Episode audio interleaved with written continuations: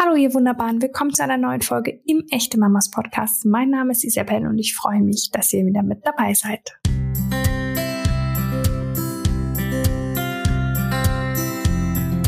Als Mama braucht man wirklich jede Unterstützung, die man kriegen kann, vor allem die mentale. Doch statt Zuspruch und mutmachenden Worten bekommen wir Mütter häufig Kritik zu hören. Ob von der Familie, den Freunden oder tatsächlich auch von Wildfremden. Gerade Mamas untereinander sind leider sehr kritisch miteinander. Die Erfahrung hat auch Katharine, eine dreifache Mama aus unserer Community gemacht. Und sie hat darauf keine Lust mehr. Ausrufezeichen. Sie möchte deshalb dazu aufrufen, netter und unterstützender miteinander umzugehen. Ein großartiger Plan, wie wir finden. Und auch Katharina Pommer findet das. Die Autorin und Mentorin hat sich für ihr Buch Stop Mom Shaming ausführlich mit diesem Thema auseinandergesetzt. Und sie ist auch Teil der Six-Kampagne Stop Mom Shaming Viva la Mama, die jetzt am Muttertag gestartet ist. Hallo zusammen, ich bin äh, Katharine und ich habe eigentlich gar nicht so richtig eine Frage, vielmehr ein Anliegen. Ich bin dreifache Mama und meine älteste ist sieben und ich bin gerade total genervt davon, wie wir Mütter uns untereinander verhalten. Ich hatte gerade wieder so eine Situation auf dem Spielplatz. Also meine kleine Tochter ist ein Jahr alt und wollte verständlicherweise Eis haben, weil ihre großen Schwestern auch eins hatten. Und was ich mir deshalb anhören musste, zu viel Zucker, viel zu jung, wie kann ich nur? Das ist äh, nur eine Situation von vielen. Warum müssen wir Mütter uns gegenseitig eigentlich immer ständig kritisieren?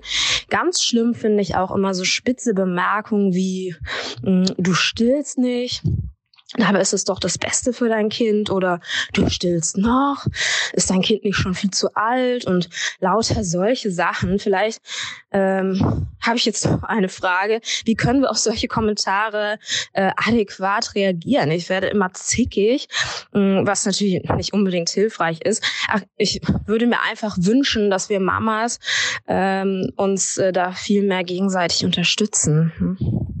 Danke. Ja, super verständlich. Kennen wir, denke ich, alle. Meistens vom Spielplatz, da sage ich immer, sind die Eltern anstrengender als die Kinder. Und äh, meistens ertappe ich mich auch dabei, dass ich eher auf die Eltern achte als auf die Kinder, weil die kommen meistens sehr gut miteinander zurecht. Ja, im Wort Mutter beginnt spannenderweise mit dem Wort Mut. Und den Mut der steckt ja da drin in der Mutter, brauchen wir oft.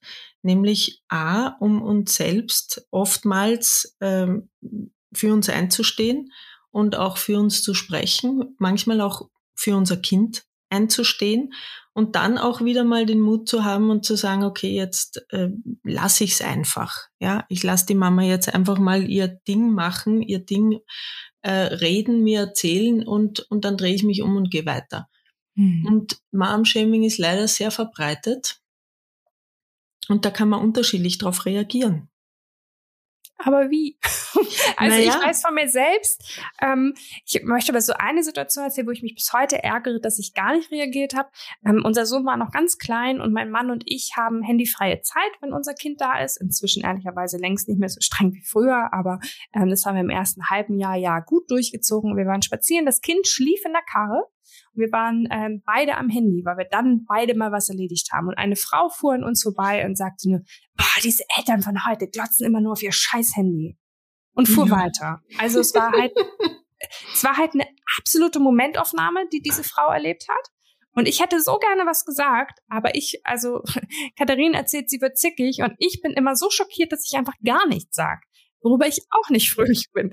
Also wie können wir reagieren? Also ich habe in meinem Buch unterschiedliche Szenarien skizziert und immer so Tipps gegeben, die man natürlich irgendwie einstudieren kann und dann so einen lässigen Satz, ne, das wünschen wir uns ja alle, dass wir dann so cool mhm. und lässig reagieren und der andere dann eigentlich so äh, die Luft anhält und geht. Ähm, aber das ist halt im Leben oft nicht so und jeder von uns reagiert unterschiedlich. Ja, also Katrin wird, wird zickig. Äh, du sagst, ich weiß gar nicht, was ich tun soll. Ich bin überfordert in der Situation und, und schweige dann. Andere werden, werden, äh, fangen tatsächlich an zu weinen. Also das habe ich auch schon erlebt. Das haben mir Mütter erzählt in meiner Praxis, dass sie sagen, ich bin dann so konsterniert, dass mir die Tränen runterkommen. Ja, weil ich, das ist einfach, eine Typfrage und wir können es natürlich lernen, dass wir mit Witz und Humor darauf reagieren. Das ist die gesündeste Variante.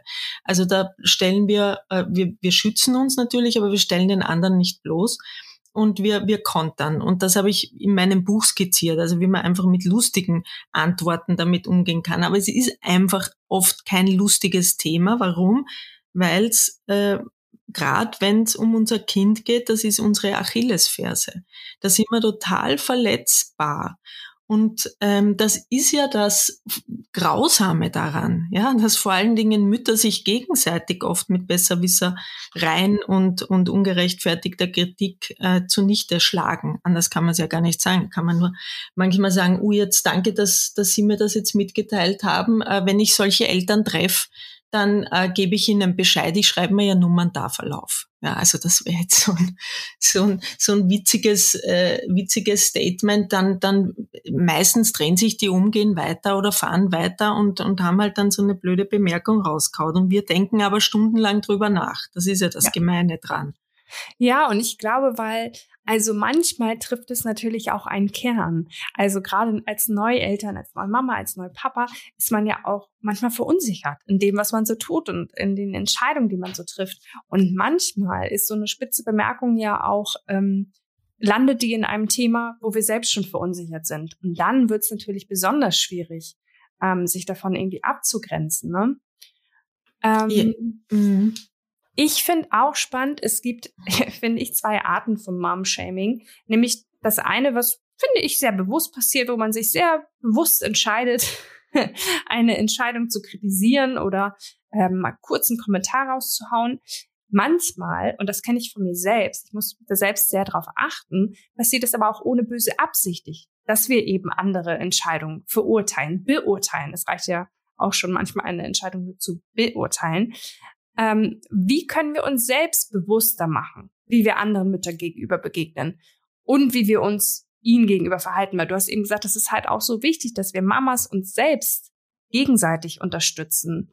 Ähm, dazu müssen wir, finde ich, aber einfach auch ein bisschen darauf achten, was wir sagen, denken und tun. Ähm, ja, wie können wir da mehr Sensibilität entwickeln? Also das braucht natürlich eine gewisse Form von Eigenreflexion, dass ich mir mal überhaupt Gedanken mache, was kommt da jeden Tag so aus meinem Mund heraus. Ja, also die Gedanken sind ja ein Narr, die hupfen auf uns herum wie kleine Affallen und die müssen wir auch bändigen lernen. Und manchmal schwupst raus so ein Satz und wir sagen vielleicht selber, boah, das tut mir jetzt leid. Und in dem Moment haben wir ja schon gewonnen, weil wir entdecken, ich habe da jetzt, ich bin da jetzt übergriffig geworden oder das habe ich mir jetzt angemaßt, ein Urteil, das steht mir gar nicht zu. Und in dem Moment, wo uns das auffällt und wir uns entschuldigen, sagen, man tut mir leid, das wollte ich nicht. Beispiel von der Katharin am, am Spielplatz, wenn da die Mutter sagt, mein Gott, jetzt gibst deinem Einjährigen schon ein Eis, sollte man wissen in dem Moment, das steht mir nicht zu dieses Urteil zu treffen. Mir steht es nur zu, wenn ich gefragt werde nach meiner Meinung. Und, ähm, und dann kann ich auch nur meine Meinung sagen. ja. Aber, aber ansonsten sollte man sich da wirklich zurücknehmen. Ich habe aber in meinem Buch schon auch skizziert, wann es denn notwendig ist, einzuschreiten. Und das ist, wenn es um wirklich äh, um eine Gefahr geht. Ja, also wenn, wenn das Kindeswohl tatsächlich gefährdet ist und kein Kindeswohl ist gefährdet, ist traue ich mir jetzt einfach mal so sagen, äh, wenn man, wenn die Einjährige vom Eis schlägt. Ja, das ist ja ein Riesenunterschied dazu, wenn man jetzt sieht und beobachtet, wie die Mama ihr, ihr, ihr Kind eine, eine knallt, beispielsweise, ja.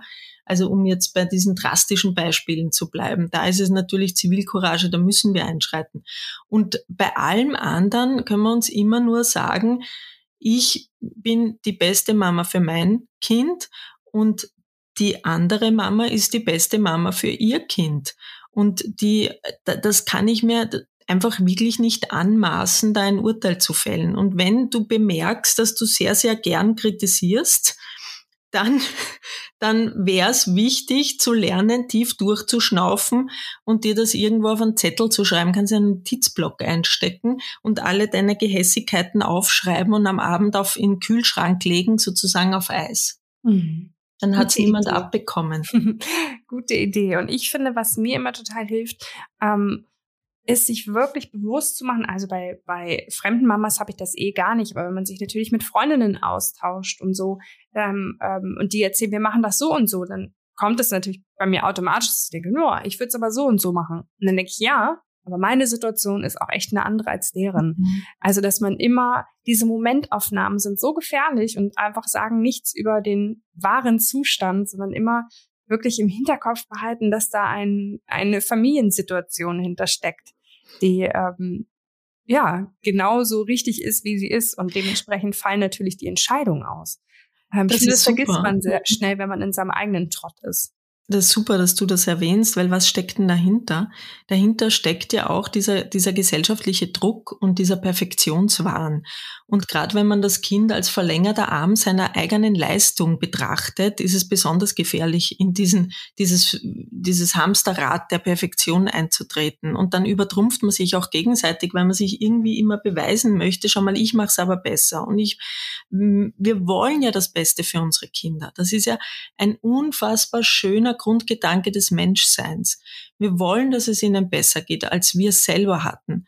Nur sind wir dann eben auch oft wirklich in dieser Perfektionsschleife gefangen und gerade auch wenn wir dann durch Insta scrollen und dann ganz tolle Szenen sehen von perfekt weiß gekleideten Mamas und Kindern und wir rennen selber in mit fettigen Haaren und Jogginghose rum, wie es halt einfach auch oft ist, ja, ist eine Realität, dann fühlen wir uns äh, in unserem Selbstwert etwas gemindert. Und das ist dann eine, eine potenzielle Gefahr auch für Mom-Shaming, weil wir uns dann anfangen zu vergleichen oder dann auch Neid zu empfinden oder eine gewisse Unzulänglichkeit verspüren oder uns fragen am Abend, wenn wir im Bett liegen, was habe ich denn jetzt schon alles wieder falsch gemacht? Ja, das ist so eine primary question von Müttern, was habe ich da falsch gemacht, was hätte ich besser machen sollen?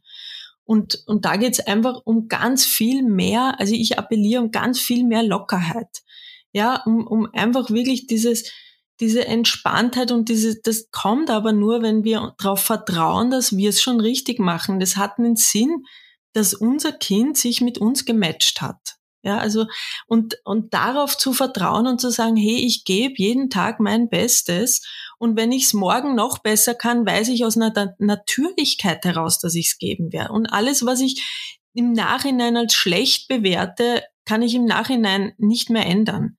Deshalb muss man einfach dieses Grundvertrauen haben in das eigene Kind, in sich selbst und in diese Natürlichkeit. Und äh, das würde ich mir wieder wünschen, dass sich viele Mamas daran erinnern und sich am Abend sagen, hey, Schatzi, du hast das super gemacht, ja. Okay, du hast halt nur den Geschirrspüler ein- und ausgeräumt, aber das war super. Ja, und das, das Haus ist im Chaos, aber ja. es ist wurscht, weil das ist uns gelungen und ich habe halt heute fünfmal Barbe geflechtet und beim sechsten Mal Haare flechten habe ich gesagt, so und jetzt habe ich keine Lust mehr und es ist auch in Ordnung. Dann nimmt dein Kind keinen Schaden dran. Mhm. Und ich glaube, wir sind so überflutet von unglaublich vielen Ratgebern und äh, dass wir, dass wir verloren haben, auf uns selbst zu vertrauen, ja, und diesen, diese Intuition auch zu vertrauen und diesem Band zu vertrauen, diesem heiligen Band zwischen uns und den Kindern, wo auch vieles, das schief läuft, unterm Strich gut laufen kann. Hm. Das hast du ganz schön gesagt. Ich möchte da gar nicht mehr viel hinzufügen, außer du hast gesagt, wenn wir abends ins Bett gehen, sollten wir mal sagen, wie großartig wir das machen. Da bin ich auch totaler Fan von. Das würde ich sofort unterschreiben. Und wenn wir dann noch ein bisschen Energie übrig haben, könnten wir das ja auch einer Mama in unserem Umfeld nochmal mit auf den Weg geben, als kleine Nachricht oder wie auch immer, damit man da einfach sich gegenseitig mehr unterstützt und vielleicht mit netten Worten ein paar negative vom Spielplatz wieder aufwiegen kann, dass man sich da einfach ein bisschen schöner gegenübertritt und da mehr wieder ein Team ist, anstatt da sich miteinander zu vergleichen. Ich hätte noch einen kleinen Tipp. Unbedingt. Einfach, wenn du, wenn du dir wirklich total zu Herzen nimmst, was andere Mütter sagen, kannst du entweder angewöhnen zu sagen, du, das verletzt mich jetzt. Und wenn du nicht diese Gelegenheit dazu hattest und es am Abend in deinem Hirn rattert, dann schreibst du es auf einen Notizzettel, legst es in die Toilette. Achtung, ist jetzt ein unkonventionell therapeutischer Rat. ja, und machst ein Geschäft darauf. Hm. Den Rest kannst du dir denken. Und das ist, ich sage ich sag euch eins, ich sage das jetzt seit 20 Jahren den Mamas, die zu mir in die Praxis kommen und die, man, alle lachen und dann, wenn sie es gemacht sagen, sagen, das ist ja unglaublich heilsam. Und das ist es auch. Ja, man kann halt manchmal einen Scheiß drauf geben, können wir auch hier so sagen. Schau, jetzt hast du es ausgesprochen, ich habe mich nicht traut. Fantastisch. genau so ist es. Liebe Katharina, vielen, vielen Dank für deine Zeit und deinen dein Ratschlag. Danke für die Einladung, sehr gern. Alles Gute. Tschüss. Tschüss. Vielen Dank, liebe Katharina. Und vielen Dank, liebe Katharin, dass du dir die Zeit genommen hast, ähm, dieses wichtige Thema hier bei uns nochmal in den Raum zu schmeißen, ähm, für das wir uns gar nicht stark genug machen können. Wenn ihr auch eine Frage loswerden möchtet in unserem Podcast, dann schreibt an podcast.echtemamas.de oder an 0176 465 422 63. Bis dann, ihr Wunderbaren.